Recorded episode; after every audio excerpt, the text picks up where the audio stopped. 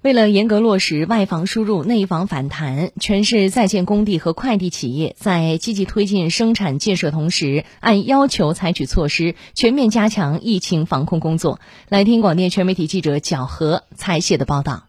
轨交八号线松涛街站目前正在进行基坑开挖及其结构施工，站内底板已完成百分之七十左右。预计今年这个三层车站就可以实现封顶。它与相邻车站及其区间的盾构也将在年内完成。未来这里将与目前已投入运营的轨交二号线松涛街站组成换乘站，大大方便周边居民交通出行。为做好在建项目防疫工作，工地要求工人每天进场前必须进行行程码、健康码和四十八小时核酸检测阴性证明的查验，三者缺一不可。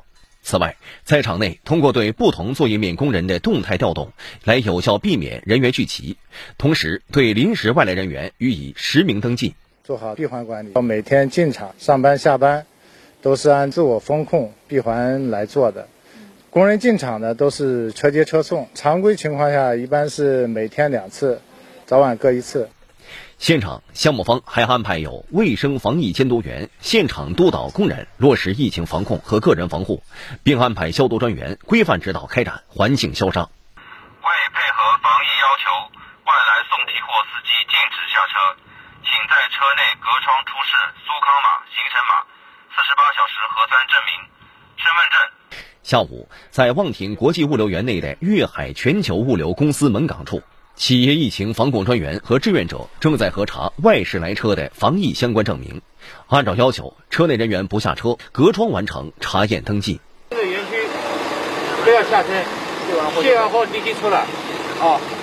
随后，车辆进入园区，货物则由园区内的工作人员完成装卸，并及时做好货物消杀。如果有进口货物的话，到货第一时间呢，会把货放在指定的地点，然后要求他们在十二小时之内安排人员过来采样。采样完成，这个货物呢，我们就暂存在仓库不能动了。二十四小时之内出报告，出完报告以后全部呈阴性了，再开始对货物的操作。